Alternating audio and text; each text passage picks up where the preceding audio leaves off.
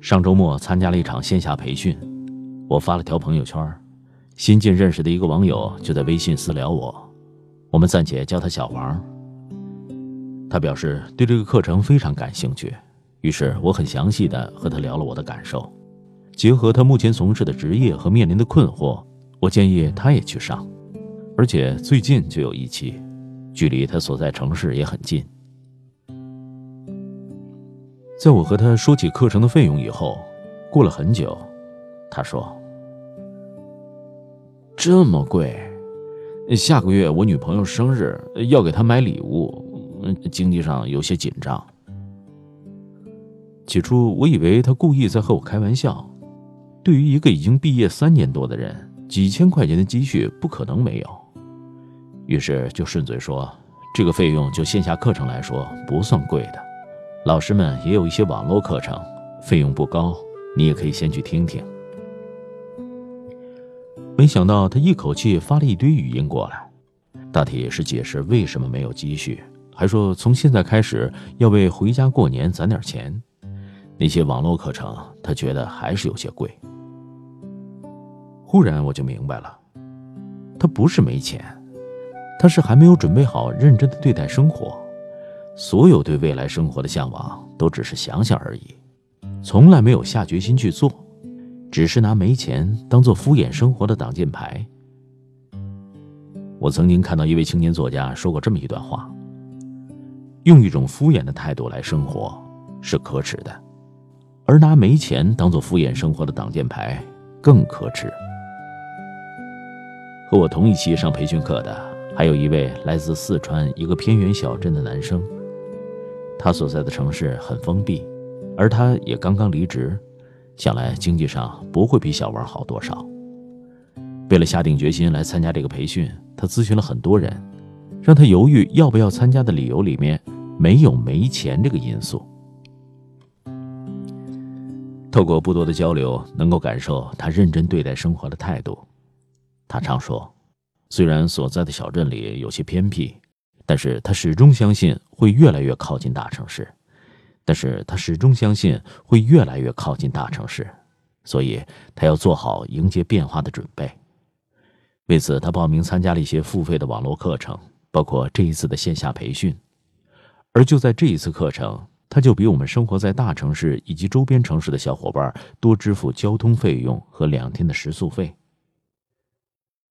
这位男生让我想起纽约的著名中学教师弗兰克·麦考特在其回忆录《安琪拉的灰烬》里说过的一段话：“我们在物质上极端贫穷，但我们总是很快乐，有很多渴望、很多梦想、很多激情，我们感觉很富有。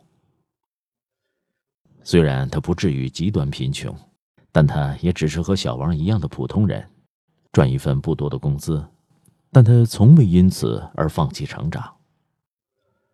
身边有很多人，他们在不是那么有钱的时候，也从来没有放弃对梦想的追求，从来没有想过以此为借口去敷衍生活。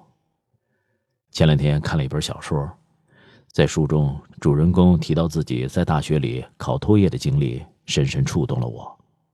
他和另外一个同学去北京报班学习，住小民房，吃泡面。我感受到的是，在追求梦想的路上，没钱根本不足以阻挡我们前进的脚步。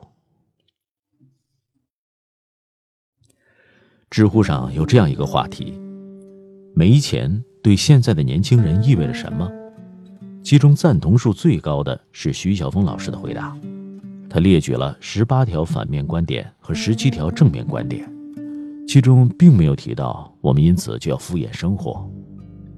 赞同数第二的回答直接告诉我们：不要当一个既没物质也没精神的穷人。那位叫做嘉应子的网友说：“即使真的没钱，也一定要接受这个事实，然后努力完善自己，充实自己。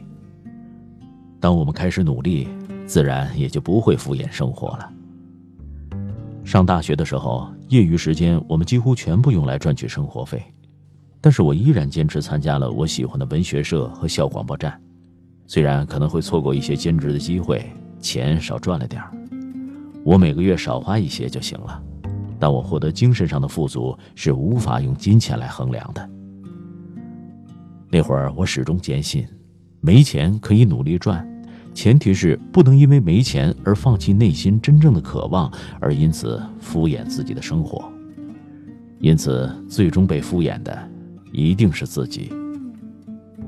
有一段话是这么说的：“宁可在物质上贫穷，也不要在精神上平庸。物质上的贫穷就像体外伤，可以医治；精神上的平庸，则犹如伴随人一生的慢性恶疾，极难治愈。当你存了敷衍生活的心，精神上自然就趋于平庸了，而这……”却是最难治愈的。物质的贫穷并不可怕，真正让人觉得可怕、感到可耻的是人穷志短、鼠目寸光、不思进取。而那些拿没钱当做挡箭牌来敷衍生活的人，无疑都是鼠目寸光、不思进取的人。这比没有钱更可怕。所以，停止拿没钱当做敷衍生活的挡箭牌吧。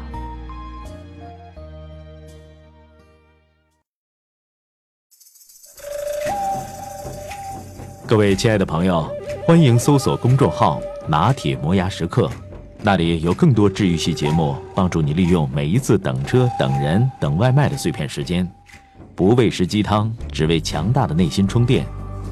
公众号 “n t m y f m”，“n t” 就是拿铁的拼音字头，后边的四个字母是 “my f m”，中间没有空格。输入中文六个字。拿铁磨牙时刻，认准蓝色咖啡杯标识，欢迎你的加入。